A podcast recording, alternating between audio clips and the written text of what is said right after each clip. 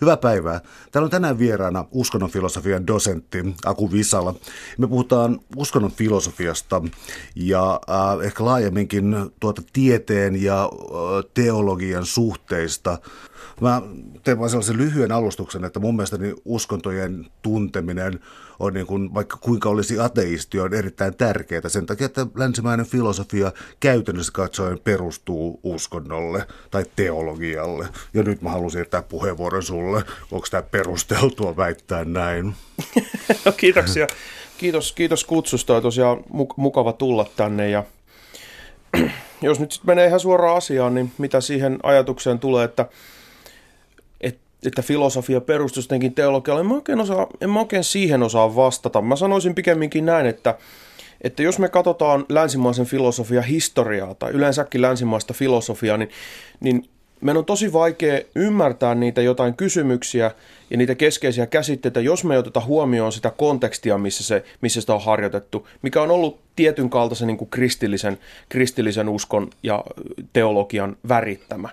Ja myöskin niin, että teologia itsessään on ollut jo aika filosofista, koska mitä nämä teologit tekee sitten kirkkoisista alkaen 200-300-luvulta eteenpäin, niin ne rupeaa käsittelemään teologiaa niillä filosofisilla välineillä, mitä antiikin ympäristössä niillä oli. Eli tota, roomalaisen ajattelun, kreikkalaisen ajattelun valossa, ja näin ikään kuin filosofia, antiikin filosofia ja teologia sitten yhdistyy tämmöiseksi traditioksi, jossa, jossa nämä menee niin kuin oikeastaan sekaisin keskenään. Ja si, siksi, miksi onkin outoa puhua uskonnon filosofiasta nykyään, on se, että – ei tyypit ennen ikään kuin erotellut, että on filosofia ja uskonnon filosofia, vaan että kun Kant tekee filosofiaa, niin, niin siellä on jumalat menee ihan siellä samassa setissä kuin kaikki muutkin, ei erikseen mainita, että aha, että nyt alkaa tämä uskonnon filosofian osuus. Ja, ja sama niin kuin muillakin filosofeilla. Vasta joskus 1800-luvulla alettiin ikään kuin erotella, että filosofiassa on tämmöinen oma osa-alue kuin uskonnon filosofia. Mutta yleisesti voisi sanoa, että, että teologia ja filosofia on mennyt niin kuin ihan käsi kädessä. Ja, ja siinä mielessä on ihan totta, että jos yrittää ymmärtää, ymmärtää länsimaista filosofiaa tai lukee sitä keskiaikaisia filosofiaa erityisesti, puhumattakaan myöskin uuden ajan filosofeista, niin on tosi vaikeaa jos ei tunne teologiaa yhtään, tai yhtään näitä, joo. No kun palataan tuonne klassikkojuurille, tai lähdetään sieltä liikkeelle sitten vaikka Platoniin ja Aristoteleeseen, ää, tota, tavallaan tämän uskonnon filosofian yksi keskeinen pointti, ei nyt sitä määrittelevä pointti on se, mutta jos teet jotakin rajauksia, niin kun puhutaan uskonnon filosofiasta, niin usein puhutaan samalla tietyllä tavalla ähm, monoteistisista uskonnoista, mutta palataan Kreikkaan, niin tota, to, toki olivat pakana kulttuureja ja äh, jumaltarusto oli kaikkea muuta kuin täydellisten jumalien tarustoa, mutta kuitenkin jostakin Platonista voidaan sitten uusplatonismin kautta vetää suora linja kuitenkin kristilliseen traditioon. Eli äh, mikä tämä antiikin ajattelussa oli sellaista, että se niin on kantanut meidän päiviimme myös teologian puolella? No toikin on tosi monimutkainen kysymys ja jos nyt sitä lähdetään miettimään, niin minkä takia nämä minkä takia varhaiset kristityt koki vetoa siihen, minkä takia niitä ne halus sen messake, mikä niillä oli, niin ikään kuin ilmasta sillä kielellä, mikä tämä oli imperiumin ikään kuin ajattelun kielellä.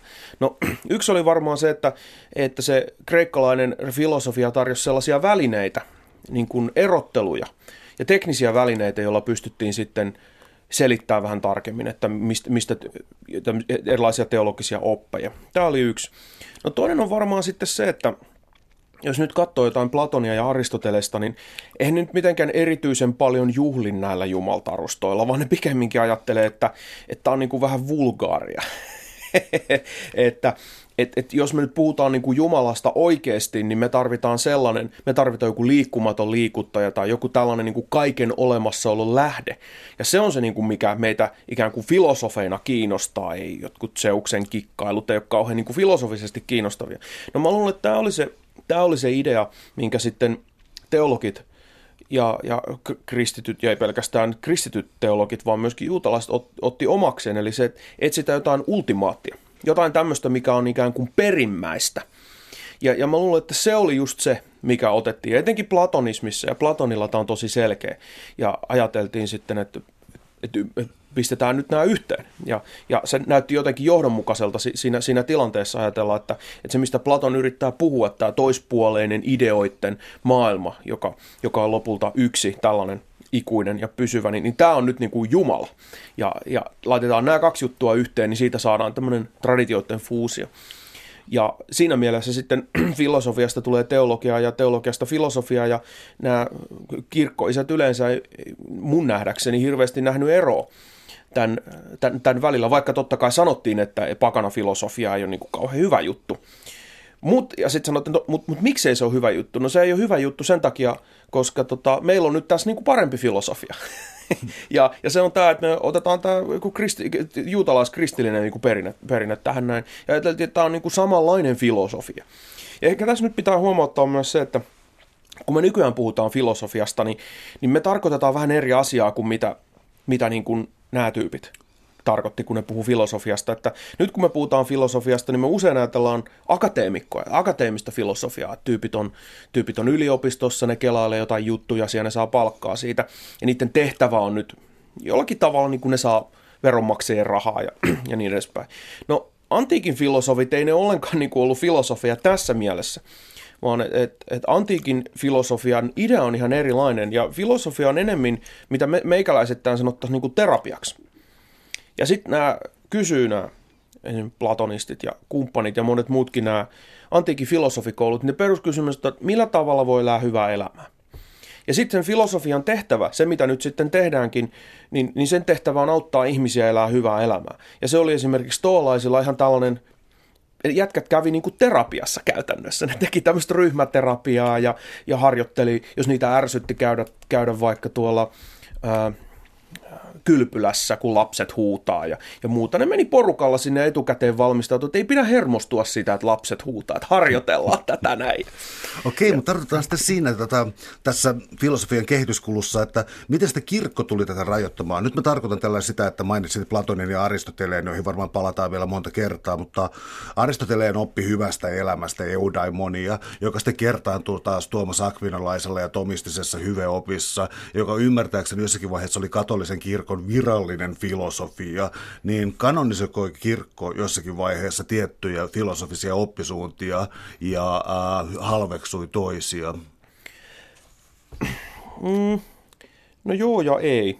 Siis siinä mielessä kyllä – ikään kuin kanonisoi tiettyjä oppisuuntia, että, että tietyt filosofiset näkemykset, no esimerkiksi tämä hyveajattelu tai aristoteellinen hyveajattelu, niin se jossakin vaiheessa tuli tämmöiseksi valtavirta-ajatteluksi, joka sitten integroitiin teologiaan monessa mielessä, esimerkiksi niin kuin Tuomas Akvinolaisen kohdalla. No siinä mielessä voidaan sanoa, että siitä tuli ikään kuin osa oppia. Ja sitten taas joitakin filosofioita, ne, ne, niille ei niin kuin käynyt näin.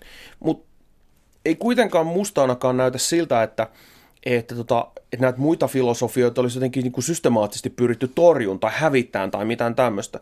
Että teologit ainakin keskiajalla sai aika vapaasti niin kuin keskustella erilaisista fi- filosofioista, eikä, eikä niin kuin kirkkoa kauheasti kiinnostanut se, että mitä ne siellä niin kuin yliopistossa, yliopistolla keskustelee ja erilaisia näkemyksiä edustettiin. Ja tämä aristotelismikin, mikä sitten Tuomas Akvinolaisia ja muiden kautta tulee osaksi sitä teologista traditioon, niin, niin sekin oli tämmöinen kontroversiaali näkemys aluksi. Ja siitä keskusteltiin aika paljon ja, ja, ja, ja, ja muuta tämmöistä. Mutta se on ihan totta, että, että joltakin osin, ja tämä ehkä tulee aikanaan tämä edellinen paavi, Benediktus piti tämän kuuluisan Regensburgin puheen, mistä tuli paljon, paljon kohua, koska siinä oli jotain muslimeja käsitteleviä pätkiä lainattiin, mutta siinä sen, se on aika kiinnostava se puhe. Siinä puheessa puhutaan nimenomaan uskon ja järjen suhteesta. Ja Paavi sanoo siinä suurin piirtein näin, että, että tietyssä mielessä kreikkalainen, tietyn kreikkalaisen filosofian puole, osa, osa-alueet on ikään kuin kastettua filosofiaa. Ne on otettu ikään kuin teologian käyttöön, ne on tullut osaksi teologista traditioa, ja siinä mielessä niitä ei ikään kuin pidä yrittää repiä irti teologiasta, vaan että pitää olettaa, että nämä on niin kuin nyt osa tätä traditiota ja, ja, ja näin. Eli siinä mielessä kyllä ikään kuin voi sanoa, että jotkut, joitakin filosofisia, filosofisia juttuja on, on kanonisoitu. Täällä on tänään siis vieraana uskonnon filosofian dosentti Aku Visala ja me puhutaan uskonnon filosofiasta päivitetään vähän tietämystä. Ainakin mulle tuli paljon uutta tietoa, mutta ää, nykyaikaiset uskonnon filosofian pääsuuntaukset, mä nyt tunnustan heti, että ne ovat mannermainen uskonnon filosofia, Wittgensteinilainen uskonnon filosofia ja analyyttinen uskonnon filosofia, joka heijastaa mun mielestä todella hyvin sitä, mitä yleisesti filosofian puolella on tapahtunut, mutta avaisit tätä kehitystä sitten uskonnon filosofian perspektiivistä. No se, mitä, mitä nykyään kutsutaan uskonnon filosofiaksi, niin kuin aiemmin sanoin, niin on tällainen, se on niin kuin nykyaikainen keksintö, siinä, tai viimeisen sadan, reilun sadan vuoden aikana syntynyt keksintö, koska tosiaan ennen sitä ei ollut tapana erotella uskonnon filosofiaa ikään kuin omaksi filosofian osa-alueeksi uskonnon filosofia syntyy vähän eri tavoin eri, eri perinteiden sisällä. Ja siinä mielessä me voidaan ajatella, että ei ole mitään yhtä uskonnon filosofiaa. Ja tämänkin, okei, okay, kirjan nimi on johdatus uskonnon filosofiaan, mutta niin kuin tosiaan heti käy ilmi siinä kirjan alussa, sanotaan ihan suoraan, että tämä on nyt johdatus vain niin tietyn kaltaiseen uskonnon filosofiaan. Ja yleisesti ottaen, jos nykyfilosofiaa katsotaan, niin me nähdään monia erilaisia suuntauksia siinä, ja kaikkein tämmöisen perustavin tai ehkä kuuluisin erottelu on toisaalta tämmöisen angloamerikkalaisen, äh, en, ikään kuin englantia puhuvan filosofian välillä ja sitten kontinentaalin eli mannermaisen yleisesti joten kuin ranskalaisen, saksalaisen filosofian välillä. Tämäkin on vähän harhaanjohtava, koska monet analyytikot oli saksalaisia, itävaltalaisia, mm. niin edespäin. Ja myöskin englanninkielisessä maailmassa harjoitetaan ihan samalla lailla niin sanottua mannermaista filosofiaa. Eli nämä menee sekaisin, mutta on tämmöinen peruserottelu, mikä yleensä tehdään filosofian sisällä. Ja se, että mikä, minkälaista uskonnon filosofia sitten on, kun me filosofoidaan uskonnosta, niin se saa vähän erilaisen luonteen näiden perinteiden sisällä, just riippuen siitä, koska ne on niin kuin filosofisina perinteinä aika erilaisia. Ja yleisesti, jos nyt tosi raasti yleistä, niin voisi sanoa, että yleensä mannermaiset ajattelijat, kun ne tekee uskonnon filosofiaa, ne on kiinnostunut siitä, että miten niin kuin ihmiset kokee uskonnolliset ajatukset ja uskonnolliset käsitteet. Se on yleensä niin kuin mikä niitä kiinnostaa. Että, että jos, jos mannermainen uskonnon filosofi ikään kuin kysyy, nyt mä yleistän tosi raasti, Siitä jos se kysyy niin kuin Jumalasta, niin, niin se kysymys on jotakin tämmöinen, että millä, millä ehdon niin kuin Jumalan käsite on meille mielekäs kun me eletään tätä meidän arkielämää. Millä tavalla se näkyy siinä meidän kokemuksessa, miten, se, miten maailma voi näyttää merkityksellisen sen valossa. Se kysyy niin kuin tämmöisiä kysymyksiä ikään kuin tästä uskovasta subjektista lähtien, tätä uskonnosta ilmiönä. Se on kiinnostunut niin kuin siitä. No sitten taas analyyttiset uskonnon filosofit, jälleen kerran raasti yleistää, niin, niin ne ei ole niin, kuin niin hirveästi kiinnostunut tästä, vaan ne on kiinnostunut sit enemmän siitä, että no mitä meidän pitäisi ajatella niin kuin Jumalan olemassaolosta esimerkiksi. Onko sen puolesta jotain hyviä perusteita, onko sitä vastaan jotain hyviä perusteita, ja, ja ne ei ole niin niinkään kiinnostunut niistä uskovista subjekteista tai uskonnosta ilmiönä suoranaisesti, vaan siitä, että onko näkemykset tosia vai ei. Okei, palataan tähän kaksijakoon tuota suoremmin, mutta nyt mä haluaisin heti puuttua tähän erotteluun, tähän mannermaiseen ja toisaalta analyyttiseen filosofiaan, koska äh, voisi esittää sellaisen tarkentavan kysymyksen, että sä puhut sitä, että mannermaisessa filosofiassa tutkitaan uskontoa ilmiönä. Tarkoittaako tämä sitä, että mannermaiset filosofit tutkivat sosiologisesti uskovia ihmisiä, vai onko kyseessä pikemminkin joku niin kuin fenomenologinen tai eksistenssifilosofinen piirre mannermaisessa ajattelussa, joka tätä on sitten korostanut? No yleensä se on nimenomaan tämä jälkimmäinen, että, että toki niin kuin, okei, no nyt taas yleistetään tosi raasti, mutta jos nyt ajatellaan postmodernia filosofiaa, niin missä määrin se on nyt sitten sosiologiaa? No erässä mielessä se on ja erässä mielessä ei, että siellä on paljon sosiologiasta otettu ajatuksia ja niin edespäin, mutta sitten taas toisaalta ajatellaan, että, että siellä, on, siellä on sitten kaikkea muutakin. Ja mannermainen filosofia nyt tietenkään mikään yhtenäinen köntti ole, että on hermeneutiikan perinne, on, on, on poststrukturalisteja ja, ja, ja niin edespäin, eli siellä on monta, ja he, tosiaan fenomenologinen perinne, puhumattakaan eksistentialisteista. Niin yleisesti voisi sanoa, että tässä mannermaissa perinteessä laajasti ottaen, niin olisi nimenomaan niin kuin eksistentialistis hermeneuttinen, ei, mä en halua käyttää tätä lingoa, mutta, Hei, mu, mu, mutta niillä niin kuin, mielellään on, on kiinnostuneita justiinsa tästä, että, että millä tavalla se millä tavalla Jumalan ajatus tai uskonnollisuus on jotain sellaista, mikä se yksilö tai se joku ryhmä kokee mielekkääksi. Joku Kierkegaard, Sören Kierkegaard on tästä hyvä esimerkki, vaikkei se varsinaisesti olekaan mikään mannermainen filosofi, eksistentialistina yleensä tunnetaan, mutta ihan läpeensä teologinan ajattelija, jos lukee sitä, lukee sitä tekstiä. No, Kierkegaard on niin kuin kiinnostunut just tämmöisistä, että no mitä, mitä, mitä synti on ja mitä se tarkoittaa ihmisen käytännössä, miten ihminen kokee sen, miten se yksilö kokee sen ja, ja, ja, ja niin edespäin. Ja se piti tosi ärsyttävänä sitä, että ikään kuin uskonnollisesta ajattelusta yritetään tehdä ikään kuin tiedettä tai tämmöistä metafysiikkaa tai, tai muuta vastaavaa. Ja tämä on ehkä sellainen... Niin kuin, No palataan tämän kaksi on tähän ensimmäiseen puoleen, joka oli siis analyyttinen filosofia pitkälti anglosaksisissa maissa. Ähm, mitä siellä on tapahtunut, sanotaan sitten, mitä siellä on tapahtunut viime vuosikymmeninä analyyttisen filosofian ja teologian parissa? Analyyttinen filosofia on tietysti, no se on mun oma traditio. Mä oon ikään kuin analyyttisen filosofian tradition sisälle nyt siirtynyt viime, viime aikoina, ja, ja tota, tai nyt viime aikoina, mutta oikeastaan aina ollutkin siellä – mutta uskonnon filosofialla on tietyn kaltainen historia analyyttisen tradition sisällä. Ja kun analyyttinen traditio alkaa syntyä 1800-luvun lopulla ja 1900-luvun alussa, niin se suhtautuu aika kriittisesti uskontoon yleensä. Ja, ja, sama, ja erityisesti sen takia, että, että tällaiset tyypit, jotka vaikutti maailmansotien välissä kuin loogiset positivistit tai loogiset empiristit, niin ne ajattelee, että uskonto on, uskonto on semmoista niin kuin puhetta, millä ei ole mitään merkitystä. Mä ajattelin näin aika monesta muistakin jutusta, esimerkiksi moraalista ja tällaisista. Mä ajattelin, että me voidaan nyt kyllä niin kuin höpistä näistä jotain, mutta, mutta ei meillä ole mitään käsitystä, mitä meidän sanat tarkoittaa silloin, kun me puhutaan vaikka Jumalasta tai silloin, kun me puhutaan oikeasta tai väärästä, muuta kuin, niin kuin ihmisten tunteista. Ja tota, tämän seurauksena ja monesta muustakin syystä, niin tässä analyyttisen filosofian traditiossa niin suhtauduttiin jo, jossakin määrin kriittisesti. Ja mutta sotien jälkeen oikeastaan sitten alkaa tämmöinen laaja keskustelu tässä analyyttisen tradition piirissä juuri tästä uskonnollisen kielenkäytön mielekkyydestä ja sen, to, sen toiminnasta. Ja se ei, ei liity pelkästään uskontoon, mutta yleensäkin etiikkaan, poliittiseen puheeseen ja metafysiikkaan laajemmin. Ja, ja sitten kun tämä edistyy ja, ja tämä niinku loogisen positivismin perintö alkaa, alkaa murtua, niin esiin nousee tällainen aika iso – iso virtaus, jossa sitten aletaan ajatella, että kysymykset esimerkiksi Jumalan olemassaolosta tai olemattomuudesta on niin kuin järkeviä tai mielekkäitä kysymyksiä, me voidaan puhua niistä filosofisesti. Me voidaan puhua niistä niin kuin perustellusti. Ja ne ikään kuin tulee taas takaisin filosofian piiriin. Siinä missä sitten etiikka, metafysiikka, kaikki muut palaa taas filosofian piiriin. Ja sitten niin kuin me nyt nähdään, jos me katsotaan analyyttisen filosofian nykytilannetta, niin me nähdään valtava kirjo, kaikenlaisia teemoja ja ei ole oikeastaan enää mitään semmoista teemaa, mitä analyyttisen filosofian sisällä ei tarkasteltaisi niillä samankaltaisilla välineillä. Voitko tätä vielä jatkaa vähän, koska siis mulla tulee nyt heti mieleen sitä Ludwig Wittgenstein, tota, kielifilosofia ja tavallaan Wittgensteinin käsite, tota, että miten siis filosofiaa tehdään. Se on ikään kuin erilaista kielen luomista ja sen sääntöjen tuntemista. Uh, onko tämä pelkästään Wittgensteinilainen käänne? En usko niin. Vai onko siinä tullut sitten jotain muuta? Mutta Wittgenstein on kai aikamoinen, käytän termiä takapiru. No jossakin mielessä joo, ja niin kuin tosiaan tuossa erottelin, tossa, eroteltiin tuossa kirjassa kolme tämmöistä päätraditio uskonnon filosofiasta, Mannermainen, analyyttinen ja Wittgensteinilainen. Mm-hmm.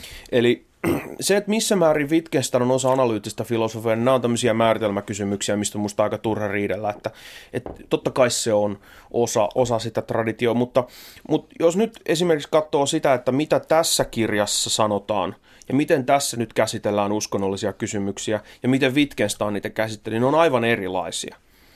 Ja, ja kun menee esimerkiksi uskonnonfilosofian seminaariin vaikka Oxfordissa tai Princetonissa tai Notre Dameissa tai Cambridgeissa, niin se tapa, miten siellä puhutaan uskonnollisista kysymyksistä on tosi erilainen kuin se, mitä me tunnetaan ikään kuin Wittgensteinilaisena lähestymistapana. No, mitä tämä nyt oikein tarkoittaa?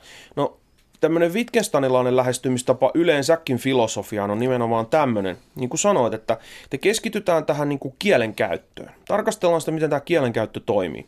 Ja yleensä sitten nämä Wittgensteinilaisilla on tapana ajatella, että jos meillä on joku filosofinen ongelma, niin se filosofin, filosofin tehtävänä ei ole ikään kuin ratkaista sitä ongelmaa, vaan sen tehtävänä on sanoa, että miksi se ongelma syntyy. Ja se ongelma syntyy nyt sen takia, että kieli tekee nyt jotain, niin kuin, se menee jotenkin pieleen tässä. Eli se, on, se ikään kuin poistaa sen ongelman sen, että se ratkaisee sitä ongelmaa.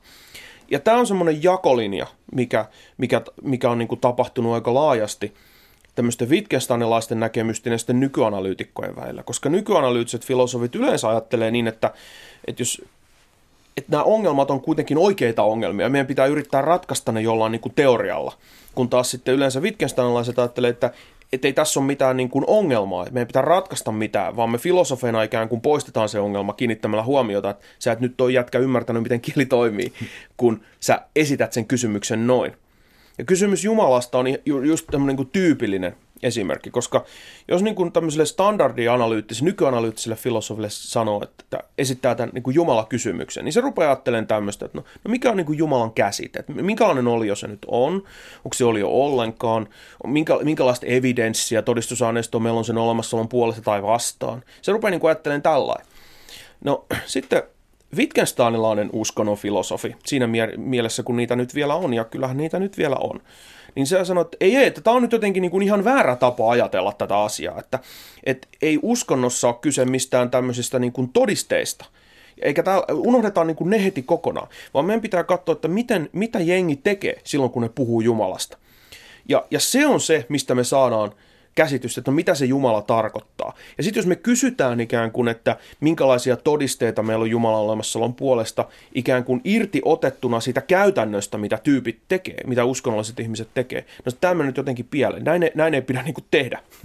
Eli Mä ajattelen, että meidän pitää tarkastella sitä kielteisen kielenkäyttöä aina vaan siinä kontekstissa ja niistä käytäntöjen yhteydessä. Ja niistä se kieli saa merkityksensä. Ja sitten sanoo heti sellaisen, tai sanotaan heti sellaisia asioita vaikka, että jos ajatellaan vaikka niin kuin teologian tai uskonnon ja tieteen suhdetta, niin se Wittgensteinin sanoisi heti, tai Wittgensteinilaiset yleensä sanoo heti, että ei, ei, tämä on niin kuin väärä tapa ajatella tätä, että meillä on niin kuin tiettyjä käytäntöjä, jos meillä on uskonnollinen kieli, meillä on uskonnollisia kielipelejä, sitten meillä on tieteellisiä kielipelejä, okei, mutta nämä tekee ihan eri juttuja.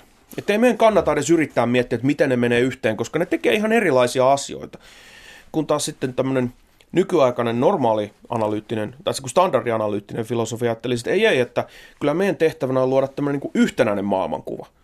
Ja Joo. Joo, mä haluaisin tarttua tuohon. Todellakin tuo Wittgenstein, mä muistan joskus lukeneeni minimimääritelmän Wittgensteinilaisesta filosofiasta. Kysymys, mitä on filosofia, on järjettömästi asetettu kysymys, vaan kysymys on, mitä filosofia tekee, ja filosofia tekee filosofiaa.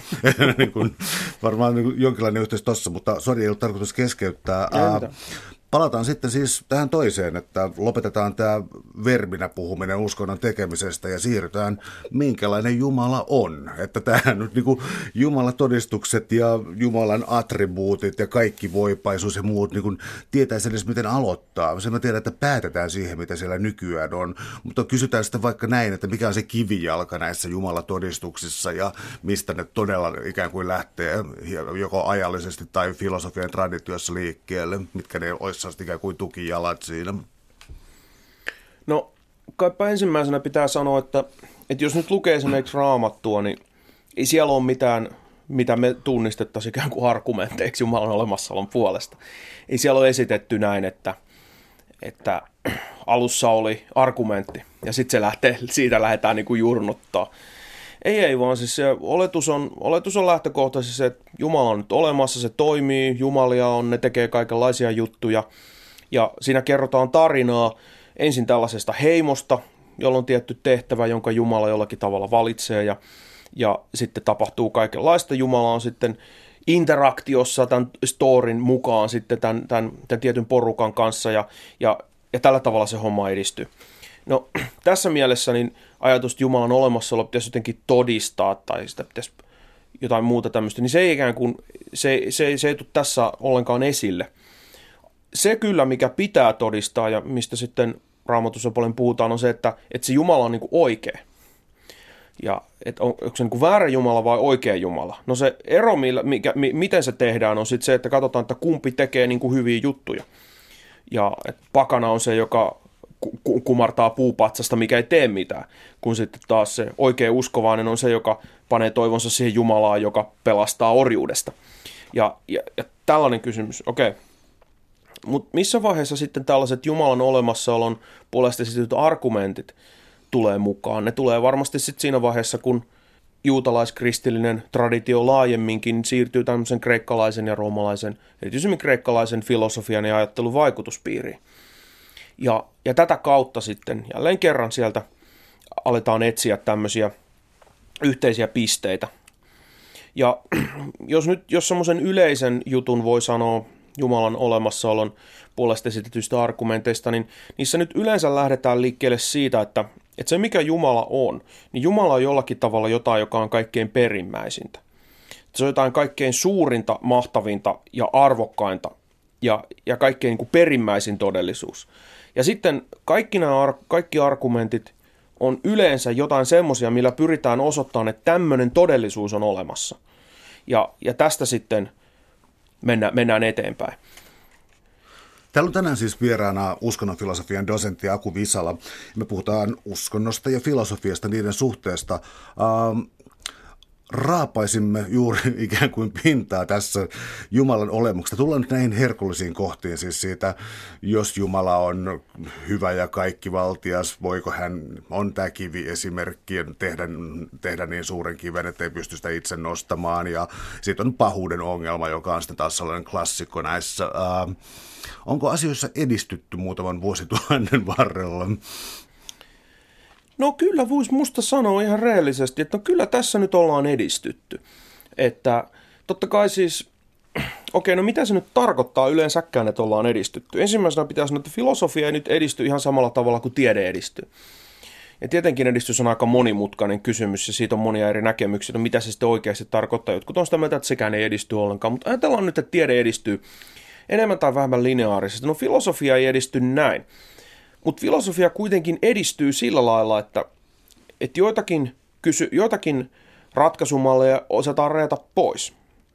Ja yhä niin kuin tarkempia vastauksia kysymyksiin pystytään tekemään, vaikkei niin, että se tuloksena olisi yksi filosofinen teoria, minkä kaikki hyväksyy, vaan pikemminkin niin, että, että kun filosofia edistyy, niin se, missä oli ennen tämmöinen epäselvyys, niin, niin sen tulo, siellä on nyt kolme tai neljä tämmöistä yleistä näkemystä, jossa on aika hyvin pystytty sanomaan, että, että nyt jos sä ajattelet noin, niin sun pitää uskoa toi ja toi. Ja sitten jos sä taas torjut ton, niin sun pitää hyväksyä nämä. Ja sitten me ikään kuin tiedetään semmoinen pelikenttä. Sitten me saadaan tämmöinen pelikenttä, että mitä, mitä kaikkia näkemyksiä siellä on, miten ne suurin piirtein liittyy toisiinsa. Okei, no näissä tämmöisissä perususkonnonfilosofian kysymyksissä, niin musta me ollaan edistytty samalla tavalla. Otetaan tämä pahan ongelma esimerkiksi. Esimerkiksi, no, siitä on nyt muotoiltu aika tarkkaan monta eri versioa. Mikä se oikeasti on, se argumentti, joka me esitään pahan olemassaolosta Jumalan olemassaoloa vastaan? Miten se toimii? Meillä on siitä monta eri versio. Ja sitten sen seurauksena meillä on myöskin näihin versioihin aina semmoiset vakiokritiikit. Me tiedetään vähän suurin piirtein, että, että miten niihin yleensä tyypit vastaa, ja sitten, että miten niihin vastauksiin on vastattu. Ja meillä on tällaiset perusvaihtoehdot ikään kuin kartoitettu, että minkälaisia muuveja tässä pelikentällä voi tehdä ja pysyä vielä suhteellisen järkevänä. Ja sitten taas, että minkälaiset muuvit on sellaisia, mitkä ei, mitkä ei toimi eikä, eikä ratkaise näitä ongelmia. Ja siinä mielessä voi sanoa, että uskonnonfilosofia on nyt ihan viimeisen, mä puhun nimenomaan analyyttisestä uskonnonfilosofiasta, niin, niin se on edistynyt viimeisen parin 30 vuoden aikana aika merkittävästi. 70-luvulta eteenpäin meillä on ollut tämmöinen valtava hyökyaalto, ja uskonnon filosofiasta on tullut, no tietysti vedän tässä kotiin päin, mutta jossakin mielessä vähän niin kuin pop. et, et monet filosofit, jotka aiemmin ajatteli, että uskonto ei ole kauhean kiinnostava fil- filosofian aihe, niin nyt on aika paljon kuitenkin sanonut uskonnosta viime, viime, viime vuosikymmenenä, ja monet tosi lahjakkaat tyypit on, on käsitellyt sitä erittäin laajasti, mistä on sitten seurannut se, että, että uskonnon filosofian kenttä on kokenut tämmöisen aika ison puumin ja myöskin se on sofistikoitunut aika paljon. Ja monet keskustelut, no pahan ongelma, nyt on esimerkiksi yksi niistä jälleen kerran, niin ne alkaa olla niin, kuin niin korkealla tasolla, että niitä on tosi vaikea edes ymmärtää. Että pitää tehdä niin kuin monta vuotta duunia, että ymmärtää jo sen tason, missä liikutaan. Eli... Tehdään nyt kokeilu ja otetaan tämä taso, koska siis mua kiinnostaa erittäin paljon alue, mitä mä en kovasti tunne, mutta uh, jos nämä aiemmat silloinkin, miten muut oli niin aika simpeleitä, että Jumala on täydellisen hyvä ja kaikki voipaa. Sitten toinen premissi, maailmassa esiintyy pahaa, johtopäätös, Jumala ei ole olemassa. Niin tota, jos lähdetään tällaisista ja ruvetaan miettimään, että miten tämä voi sofistikoitua, niin silloin on pakko jotenkin rikkoa tämä premissi-rakenne sillä tavalla, että esimerkiksi jotkut näistä premisseistä on dynaamisia, siis voi ajatella, että siihen tulee joku ajallinen komponentti mukaan. Mä nyt en rupea edes, nyt edes ikinä mestaroimaan, tämä ihan tällaista ajattelua, vaan mä annan sulle puheenvuoron, että mitä, mitä tämä kehitys on ollut esimerkiksi tällaisten, ää, tällaisten rikkomisessa, tai, tai miten niihin on saatu uutta eloa? No yksi on ensinnäkin se, että tässä on nyt, se kuulostaa, okei, okay, muotoillaan nyt vaikka näin. Siinä on aika monta sanaa, jos nyt otetaan toi sun perussyllogismi, niin siinä on aika monta sanaa, jotka voi tarkoittaa aika paljon kaikkea. No yksi, yksi, yksi pitää kysyä toki, että mitä on paha? Ja sitten me ruvetaan erottelemaan, että no mitä se tarkoittaa, onko kärsimys aina pahaa? No, no ei, koska ajatellaan, että mä reenasin vaikka maratonia varten ja mä reenaan ihan hulluna. Se tuottaa mulle hirveästi niin kuin kipua. Mutta ja, ja kärsimystäkin. Voisi sanoa, että mä kärsin kauheasti siinä, mutta sitten onko, tämä nyt jotakin semmoista ikään kuin moraalista pahaa, mikä, mitä, mitä ei voitaisi jotenkin sallia? No kuulostaa siltä, että tämä on ihan normaali, että ei tässä ole mitään ongelmaa. No tässä on nyt yksi tämmöinen distinktio heti, että me erotetaan pahasta tällainen ikään kuin tuska ja kärsimys, joka on moraalisesti ok, ja sitten semmoinen, mikä ei ole moraalisesti ok. Ja tästä tulee moraalifilosofinen kysymys. Silloin me ruvetaan keskustelemaan siitä, että no mitä, se, mitä paha on, ja minkälaisia toimintoja, jos ajatellaan, että että on täydellisesti hyvä olio, niin minkälaisia juttuja se voi sallia. No niin, no toinen juttu on se, että no mitä se tarkoittaa, että se on täydellisen hyvä ja täydellisen rakastava. Ja, ja, ja tästä tätäkin voidaan analysoida monesta näkökulmasta. Yksi on se, että se maksimoi lopputulokset, niin kuin mahdollisimman hyvät lopputulokset. Toinen on se, että se ei koskaan, koskaan tee, toimi aina oikeudenmukaisesti – tai jotain muuta vastaavaa. No, näitä peruskäsitteitä analysoimalla me saadaan erilaisia versioita. No toinen on sitten se, että me tosiaan rikotaan se rakenne. Ja sanotaan, että jos me halutaan tämmöinen deduktiivinen syllogismi, niin meidän pitää silloin olla aika varmoja niiden premissien totuudesta. Mistä me ajatellaan, että me jotenkin tiedetään ne tosi hyvin. No, yksi, yksi toinen vaihtoehto on sitten, että me tehdään tämmöinen niin kuin induktiivinen argumentti. Ei niin, että me sanotaan, että jos toi on totta ja toi on totta, niin siitä seuraa se, että Jumala ei ole.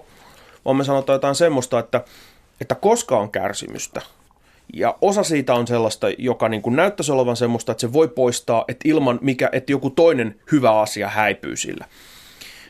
Ja sitten Jumala on, Jumala on kaikki valtias ja rakastava, niin tuntuu oudolta, että näin on. Ja tämä ei todista sitä, etteikö Jumala olisi olemassa, mutta se antaa perusteen uskoa, että Jumala ei ole olemassa.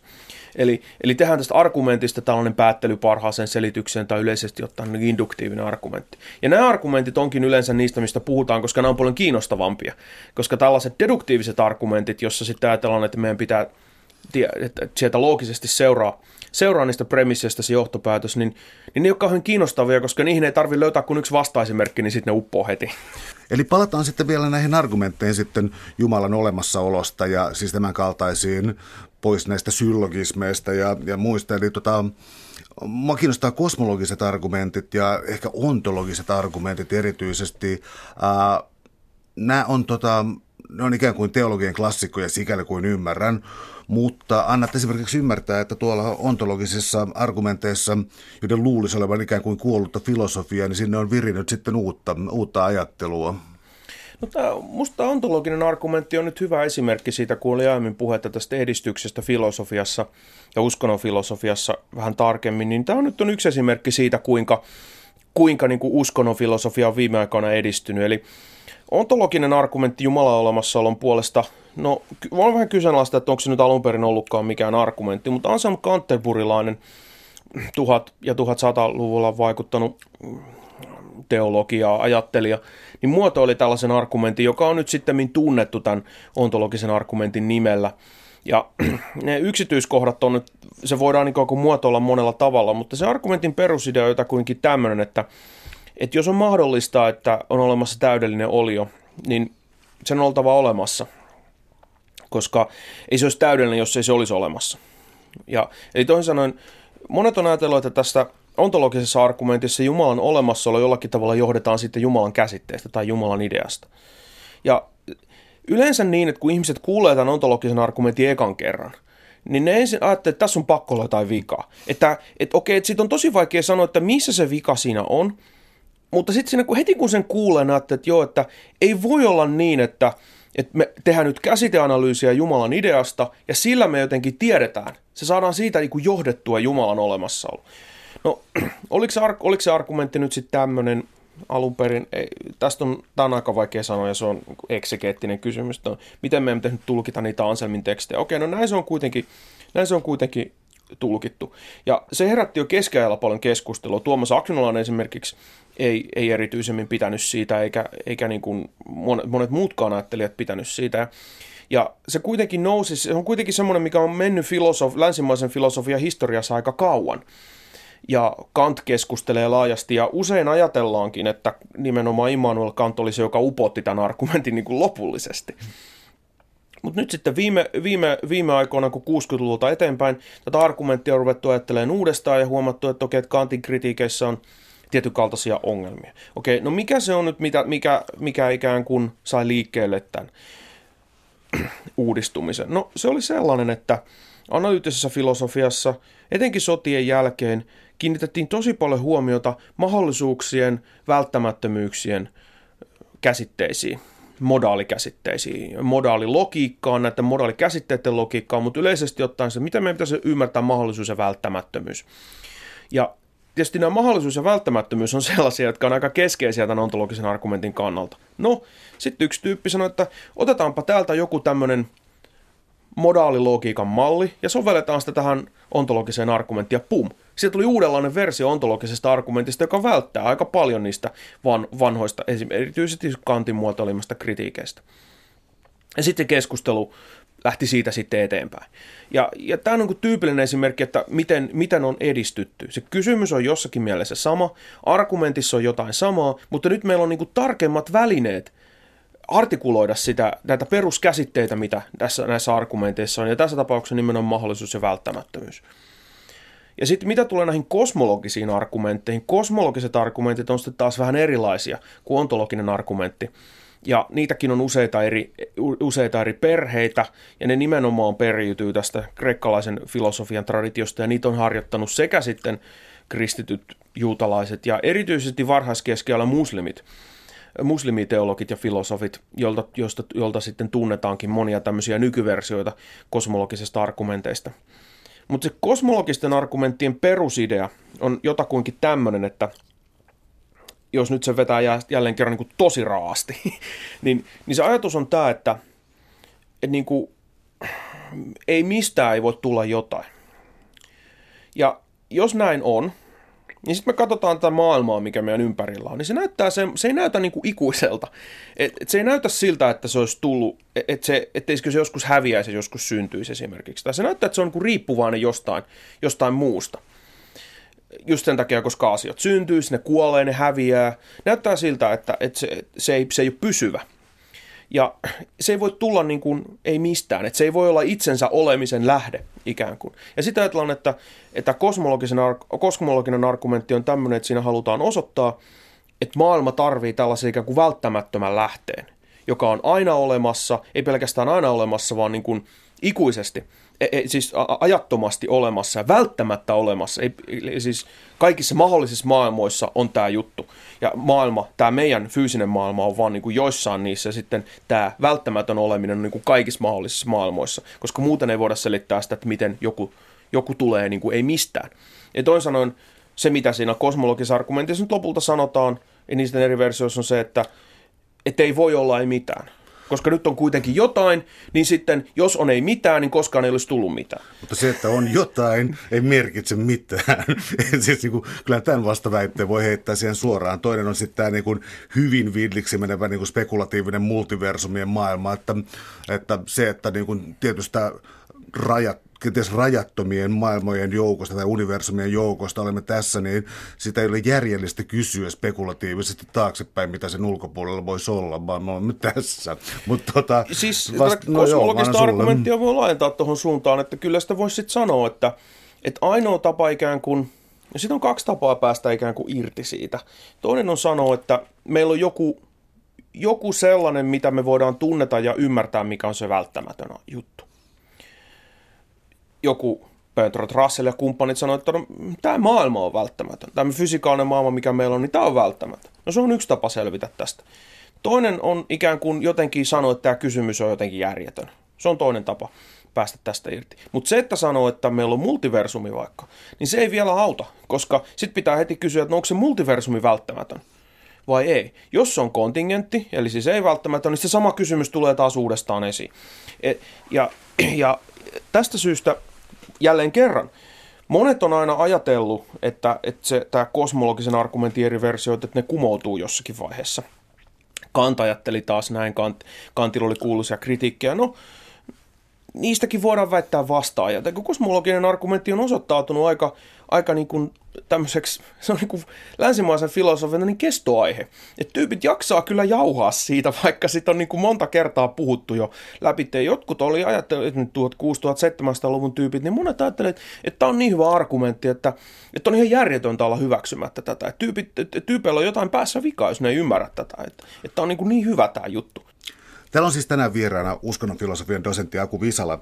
Ja jatketaan siis kosmologisesta argumentista, koska se on niin kerta kaikkiaan klassikko. Eli ää, mä teen siitä sitten vähän ää, arkisemman kysymyksen siitä, että hirvittävän paljon kun käydään teologista debattia sellaisena kuin mitä se näyttäytyy ää, lukijalle, joka nyt jonkin verran seuraa tiedelehdistöä ja muuta lehdistöä, niin uh, se mikä ällistyttää aika välillä on siis se, että jotkut Stephen Hawkingit ja siis niin kuin fyysikot ja uh, teologit keskustelee keskenään. Ja ihan Suomessa niin Esko Valtoja ja Kari Enqvist juttelee erilaisten tota, uh, kirkollisten hahmojen kanssa. Ja mä oon miettinyt, että onko tämä nyt sitten niin järkevää, että tuodaan tuohon yksi pappi ja tuohon yksi kosmologi ja sitten keskustellaan. Onko sun mielestä tällaisessa keskustelussa nämä henkilöt, nämä ammattiryhmät valittu oikein vai käyvätkö ne niin vääjäämättä puhetta ohi toistensa?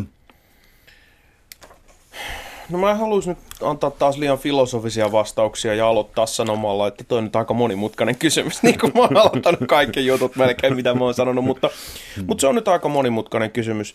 Ja mä en oikeastaan, jos mä nyt lähtisin vastaamaan tuohon enemmän ikään kuin yksityishenkilönä kuin ikään kuin ammattifilosofina, niin voisi sanoa näin, että, että tiettyjen olosuhteiden valitessa se voi olla hyvä asia, toisten olosuhteiden valitessa se voi olla tosi huono asia – ja se riippuu nyt aika paljon siitä, että, että miten nämä nyt tyypit ymmärtää sen, mistä ne puhuu. Ja lainaten erästä, erästä tota, professorikollegaa, niin voisi sanoa, että, että jos on hyvä jossain asiassa, niin ei tarkoita sitä, että on hyvä jossain toisessa. Ja se, että, että voi puhua jostain kosmologisesta argumentista Jumalan olemassaolon puolesta tai kritisoida sitä, niin se edellyttää niin kuin jonkinlaista tietämystä ensinnäkin siitä, että mikä se kosmologinen argumentti on ja miten se toimii. Ja tähän pitää harjoittaa niin kuin tietty määrä, ei nyt välttämättä tutkimusta, mutta pitää vähän niin kuin filosofoida sitä asiaa. Ja kysyä sitä, että no minkälainen kysymys tämä on, että onko tämä kosmologinen argumentti nyt jotenkin fysiik, fysiikan alaan kuuluva kysymys, vai onko se, onko se teologian alaan kuuluva kysymys, vai onko se filosofian alaan kuuluva kysymys. Ja mä ajattelen itse, että se on nimenomaan filosofian alaan kuuluva kysymys, ja että et jos tyyppi on fi- fyysikko, niin ei, fyysikolla ei ole se, se, se, sitä kompetenssia välttämättä, siis se ainakaan koulutuksessa on sitä saanut, millä ehdoin se voisi tästä keskustella, koska se, mitä mä nyt aiemmin esitin tuossa sen kosmologisen argumentin, joka on vain yksi sen kosmologisen argumentin versio, joka, joka koskee tätä olemattomuuden ja, ja ole, olevaisuuden syntyä tai, tai luon, luonnetta, niin tässä ei ole mitään musta erityisen niin kuin fysikaalista. Tämä on niin kuin metafyysinen kysymys. Ja sitten taas, mitä niin kuin teologien päästä sitä katsoo, mä en itse ikään kuin enää kai ajattele olevani teologi. Mä oon nyt vuosien varrella tullut kai joksikuksi muuksi. Niin siinä mielessä mä katson ikään kuin teologia ulkopuolelta pikemminkin kuin sisäpuolelta. Niin usein on myöskin niin, että etenkin tämmöisessä mannermaisessa teologisessa traditiossa, jonka sisällä myös meikäläiset teologit aika pitkälti operoi, niin ne on niin kuin kantin jälkeen lähtenyt periaatteessa siitä liikkeelle, että tällaiset argumentit yleensäkään Jumalan olemassaolon puolesta, tämmöiset luonnollisen, niin sanotun luonnollisen teologian argumentit, nämä ei onnistu. Ja niille ei ole niin kuin pelimerkkejä tässä pelissä enää ollenkaan. Ja sen seurauksena ne yleensä kauhean hyvin tunne näitä filosofisia keskusteluita tai näitä filosofista debattia tai yleensäkään näitä argumentteja sinänsä. Ja, ja sitten sit jos laitetaan niin kuin kvanttifyysikko, joka ei tiedä niin kuin filosofiasta mitään, ja sitten teologi, joka on jo lähtökohtaisesti lähtee siitä liikkeelle, että ei me tarvita mitään argumentteja näissä uskonnollisissa kysymyksissä, tai ei meidän pidä arvioida mitään evidenssiä tai muuta. Niin sitten voi vaan kysyä, että no mihin tässä, mihin tässä niin kuin päästään. Okei, sillä voidaan päästä johonkin, mutta ei luultavastikaan kovin syvälle esimerkiksi, että mitä meidän pitäisi ajatella jostain kosmologisesta argumentista. Täällä on tänään siis vieraana uskonnon filosofian dosentti Aku Visala. Me puhutaan uskonnon filosofiasta ja teologian tieteen suhteesta. Ähm, tässä on mainittu nyt näitä argumentteja Jumalan ole- olemassaolosteista vastaan kieltä, mutta sitten on yksi olennainen on mun mielestä käsittelemättä, joka on uskonto ja moraali. Mua yhteiskuntatieteilijänä siis äh, mä en ole ikinä, ikinä ymmärtänyt argumentteja, jonka mukaan niin moraalin taatakseen tarvitaan Jumala. Mun mielestä on niin itsestään selvää, että se on yhteisöllinen asia. Ja niin kuin, niin kuin, se, se ei millään lailla vaadi Jumalan olemassaoloa, mutta tätä argumenttia on käytetty historiallisesti. Mä en ymmärrä, niin kuin, mistä on kyse. Please, kerro. Tässä on aika montakin juttua. Siis, mikä tämä moraalinen argumentti nyt niin kuin yleensä on? No se riippuu, se voidaan myös muotoilla aika monella tavalla. Yksi on Yksi on niin tämmöinen, minkä, vois, mikä yhteiskuntatieteilijälle voi sanoa näin. Että, että yksi tapa muotoilla tämä on, on se sanoa, että, että se, että me saadaan joku moraali pysyä, niin me tarvitaan uskontoa. Tämä on niin kuin yksi juttu. Okei, no tämä on niin empiirinen kysymys. Me voidaan sitten katsoa sitä, tutkia, että, että no millä tavalla sitten uskonnollinen käyttäytyminen ja uskonnolliset ideat vaikuttaa siihen, että tietyt moraali, tietyt moraali pysyy yllä. Tätä voidaan niin kuin tutkia tietyn kaltaisilla välineillä, sosiologian välineillä, psykologian välineillä, ja itse asiassa tätä on tosi paljon tutkittukin viime aikoina. Ja tulokset on aika kiinnostavia, ja tässä kirjassa niistä nyt oikeastaan puhuta, mutta mä oon itse erikoistunut siis uskonnon evoluution ja mielen evoluution tutkimiseen, ja, ja tällä alalla on, on tosi paljon keskusteltu tästä, eli millä tavalla esimerkiksi uskonnollisuus yleensä vaikuttaa ihmisen moraaliseen käyttäytymiseen. Monia erilaisia teorioita. Yksi on esimerkiksi tämmöinen, että e, tota, mor, uskonto on aika hyödyllistä moraalin kannalta, ja sen takia se on niin kuin evoluutiossa on, on käynyt niin, että, että uskonto, e, luonnonvalinta on suosinut uskonnollisia yhteisöjä, koska niillä on ollut tällainen ikään kuin yliluonnollinen valvoja, joka ottaa pois niiltä sen velvollisuuden, että niiden tarvitsee itse valvoa kaikkia yksilöitä jonka seurauksena sitten tästä vapaamatkustajaongelmasta tulee helpompi ratkaista, jonka seurauksena uskonnolliset yhteisöt niin kuin hiljalleen voittaa. Jos vaan annetaan tarpeeksi aikaa, niin uskonnottomat yhteisöt, koska ne, ne pystyy yhteistoimintaan paremmin, niillä menee vähemmän resursseja sen yhteistoiminnan, yhteistoiminnan niin kuin järjestämiseen sen takia, koska jos ihmiset uskoo, että Jumala vahtii niitä, ne toimii moraalisemmin. Mä kuulen Nietzschen kääntyvän haudassaan. Niin Joo, ja tämä on, niin kuin, tämä on niin kuin yksi. Okei, mutta tämä ei ole, tämä ei tosiaankaan niin kuin mikään, mikään moraalinen argumentti, ja filosofit ei yleensä keskustele tästä. Ja ehkä tässä on niin kuin tärkeää ottaa huomioon nyt se, että pitää ymmärtää aika tarkkaan, että mikä tämä moraalinen argumentti on. Kun joku sanoo, joku, joku sanoo näin, että ei ole moraalia, jos ei ole Jumala, okei. No siihen voi tietysti heti sanoa näin, että uskonnottomia kulttuureita on ja miksi me tarvittaisiin joku Jumala siihen, että tyypit voi käyttäytyä moraalisesti, että näin käyttäytyy niin kuin ihan itsestään moraalisesti. Okei, tämä on ihan totta. Ja, ja tässä mielessä niin mä kanssa ajattelen, että ei, tässä, ei, ei, ei tällä tavalla kannata argumentoida. Et siinä mielessä mä, mä oon ihan sun kanssa ihan täysin samaa mieltä. Mutta se, mikä tämä moraalinen argumentti niin kuin oikeasti on, on tällainen, että, että me puhutaan moraalista, niin se, että me saadaan niin kuin, moraali toimimaan tai ajatellaan, että on jotain semmoista asiaa kuin moraali, niin yleensä tyypit ajattelee, että pitää olla esimerkiksi velvollisuuksia tai normeja. No sitten me kysytään, että mikä näiden velvollisuuksien ja normien lähde on.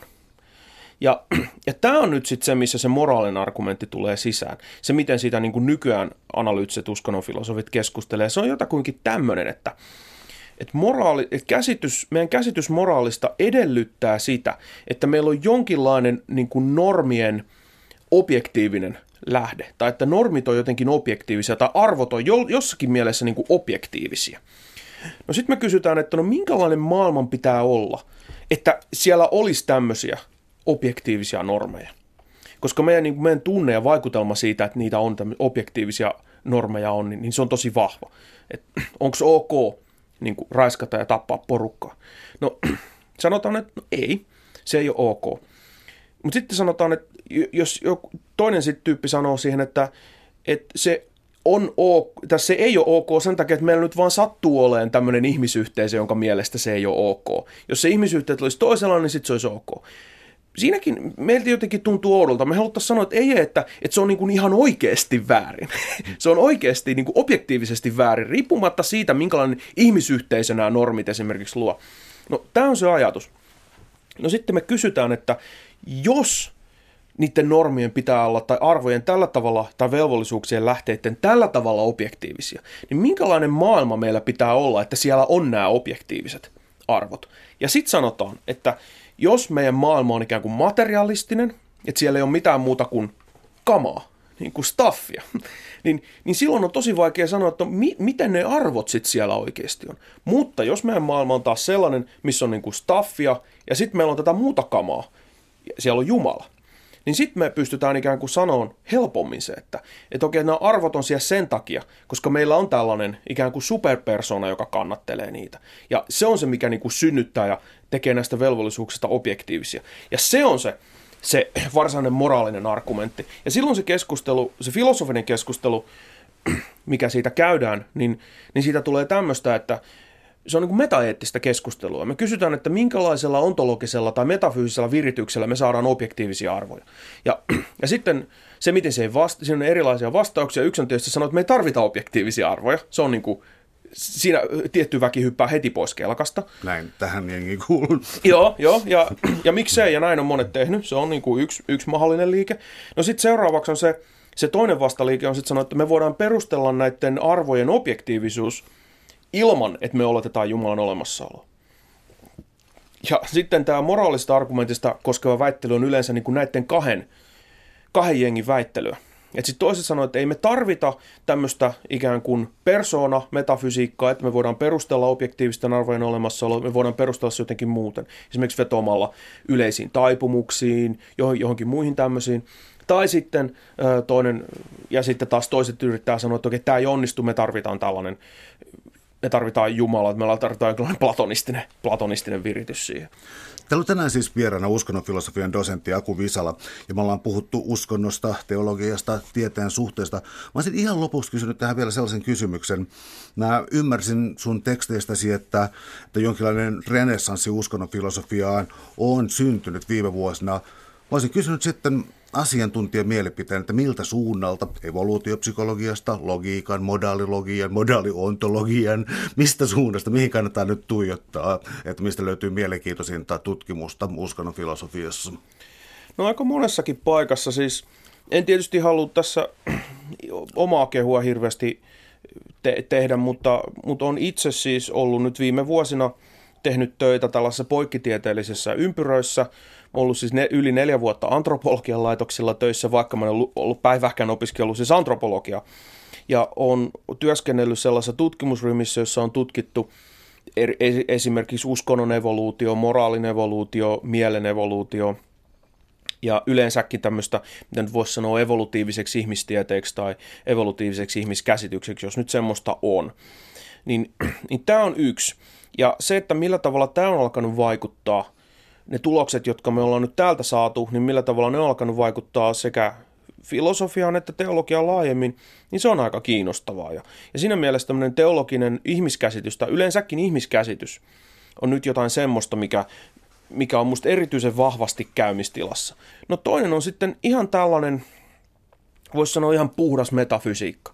Eli jos analyyttisessä filosofiassa on viime vuosikymmenä tapahtunut jotain, niin yksi on ollut se, että metafysiikan, se perinteisen kunnon niin kuin metafyysisen jurnuttelun esiin marssi, niin, niin kyllä se on niin kuin aika hyvin tapahtunut. Ja etenkin Jenkeissä, tosiaan se nyt pari vuotta ollut töissä ja, ja, ja muuta, niin se näkyy tosi vahvasti, että, että kyllä perinteiset filosofian osa kuin metafysiikka ja tietoteoria, niin, niin nämä on aika keskeisessä roolissa. Ja sitten kun nämä kehittyy ja näitä pohditaan, niin sitten aika luonnollisesti sinne ui mukaan kysymykset Jumalasta, Jumalan olemassaolosta. Suuret kiitokset keskustelusta Aku Visala. Oli ilo.